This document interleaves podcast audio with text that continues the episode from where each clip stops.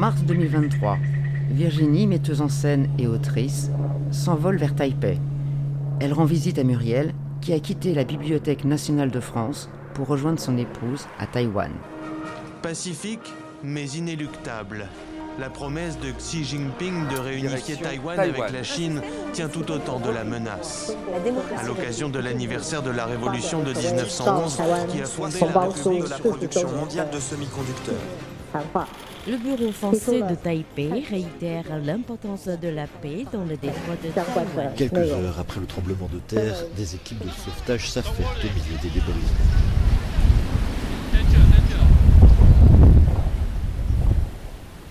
L'une et l'autre décident de sacrifier leur rituelle semaine de planche à voile pour plonger dans le cœur de Taïwan en s'entretenant avec quelques-uns de ses habitants.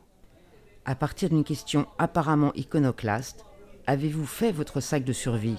Avez-vous fait votre sac de survie? S'esquissent des fragments d'une nation où la démocratie n'est pas un vain mot. Et que contient-il? Rock Taïwan, la singularité d'une île, est un podcast modeste et subjectif, une tentative de décryptage d'un pays objet de tous les regards. Il y en a un qui a fait son sac, alors je suis, je suis scotché. You, Taïwanaise, a étudié la littérature et les arts pendant 4 ans. Rentrée à Taïwan, elle travaille désormais pour l'entreprise familiale à Taipei. Quand j'étais encore en France, c'est vrai qu'en fait, il y, a un petit peu de camarades qui connaissent Taïwan. Mais la plupart des gens, ils connaissent pas trop. Ils savent peut-être un peu une histoire entre euh, la, la Chine continentale et Taïwan, mais il n'y a jamais les détails. Mais je pense que premièrement, grâce au Covid, on, de- on- on devient connu dans le monde entier. Après, bien sûr, c'est à cause de l'histoire de- des menaces, tout ça, et le risque de guerre, tout ça, en fait, euh, qu'on a beaucoup parlé euh, maintenant euh, dans le monde tout entier. Une démonstration de force de la marine taïwanaise et sur les plages de l'archipel, des milliers de réservistes en renfort. La Chine est en face à 180 km de là. Eux sont ouvriers, livreurs ou chauffeurs et chargés de miner toute cette zone en cas d'invasion de l'armée chinoise. Et si, tu me demandes, si vous me demandez j'ai peur ou pas, la réponse est oui. Je pense que si j'étais encore euh, célibataire, peut-être je pense pas trop. Mais vu que maintenant je deviens aussi comme une mère, donc je pense aussi à l'avenir de mes enfants. Et c'est surtout, c'est moi qui ai décidé de ramener mon mari, mes enfants, de revenir à Taïwan. Donc je sens toujours une responsabilité de les bien protéger ou bien de leur fournir une vie euh, assez euh, stable. Voilà. Donc des fois, si on regarde très souvent tout ça, toutes les informations, ça fait, ça fait vraiment peur. On pense de temps en temps, mais on s'est dit c'est toujours comme une, euh, une sorte de euh, oh, je ne sais pas si on peut dire le mot propagande, mais on sait que c'est une sorte de menace pour nous empêcher de faire quelque chose. Parce qu'en fait, la Chine, elle pense déjà comme ça, et donc euh, elle préfère que nous, on pense comme, euh, comme eux, comme elle. Donc pour moi, c'est justement une menace, et on voit de temps en temps, genre... ah, il y a certains pays étrangers, les pays d'amitié, qui a encore dit au revoir à nous. on voit que ça, en fait, on sent que ça. Et pour moi, la guerre, c'est encore loin. On le sait, le Honduras affiche cette semaine son intention d'établir des relations officielles avec la Chine au détriment de Taipei pour répondre à ses besoins financiers et économiques colossaux, notamment pour éponger ses énormes dettes.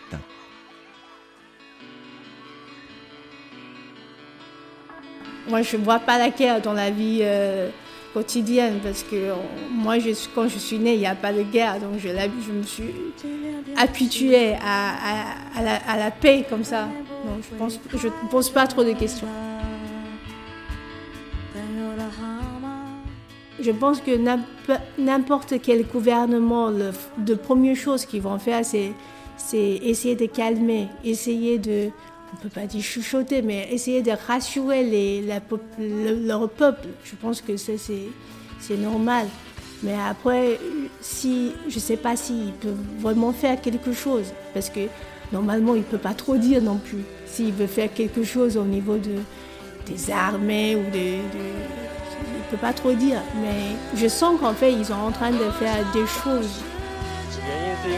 On vient à cet entraînement parce que les appelés font un service trop court de 4 mois. Il faut donc les soutenir.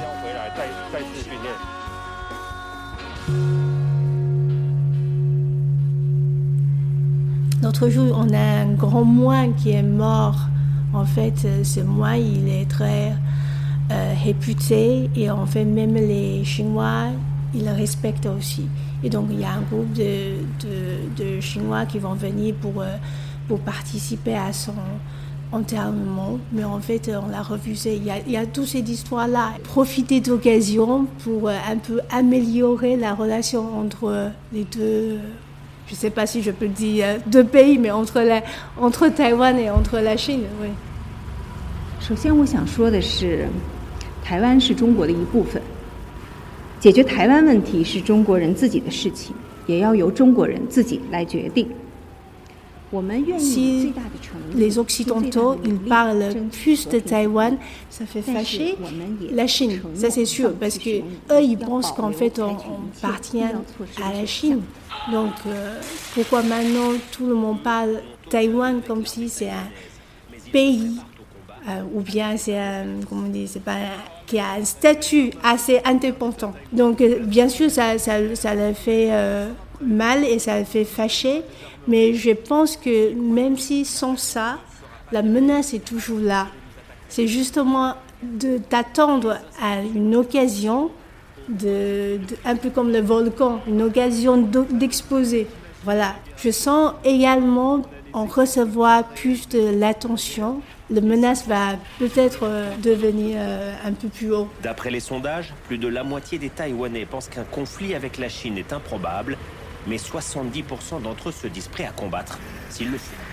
C'est très difficile de préparer des choses.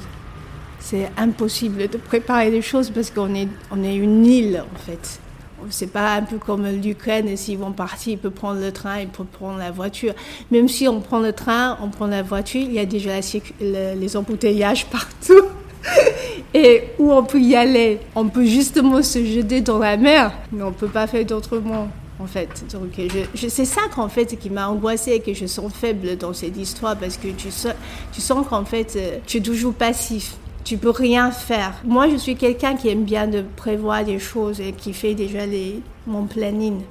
Et si je peux faire des choses, je sais qu'en fait, il y a des Taïwanais qui sont déjà décidés de quitter Taïwan définitivement. Donc, euh, tout ce qu'ils ont fait maintenant, c'est pas, pas préparer un sac de suivi c'est genre de savoir comment mettre les d'argent euh, à l'étranger pour avoir un passeport euh, étranger et puis pour se loger là-bas.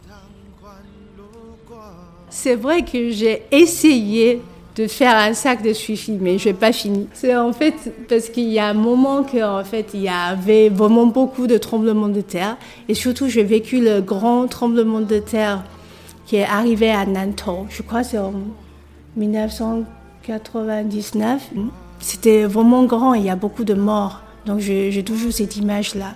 Donc quand euh, il n'y a pas longtemps, quand il y avait beaucoup de tremblements de terre, je me suis dit, ah, c'est vrai que je dois préparer un sac au cas où. Donc j'ai commencé à préparer. Vous savez, on a, on a, on a six personnes. Hein. mon mari, moi, ma fille, mon fils et mes parents.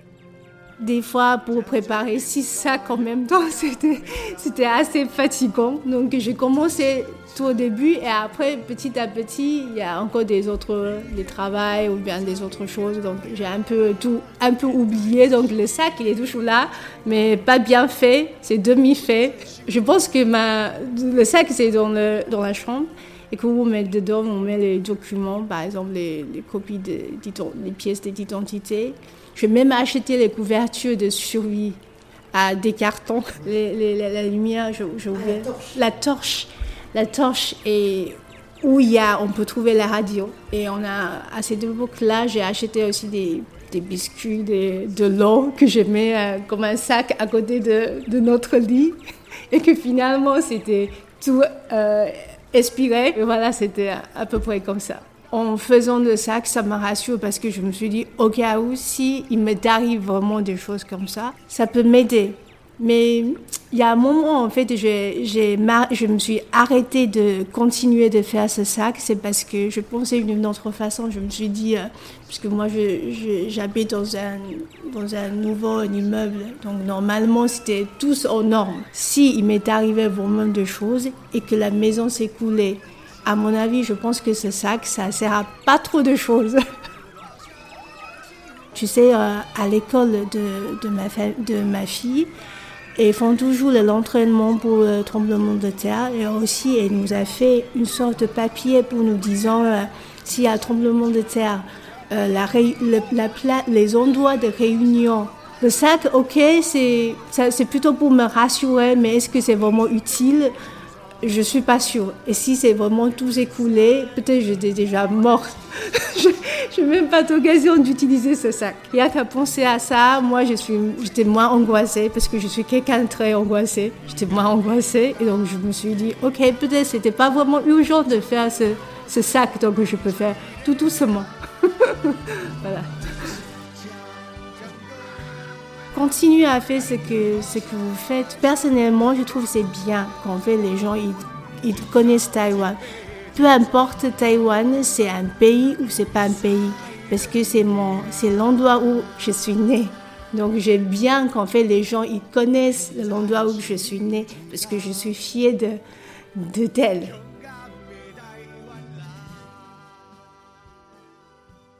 Voilà. Vas-y, on voit la vidéo. Faut juste que je mette du son.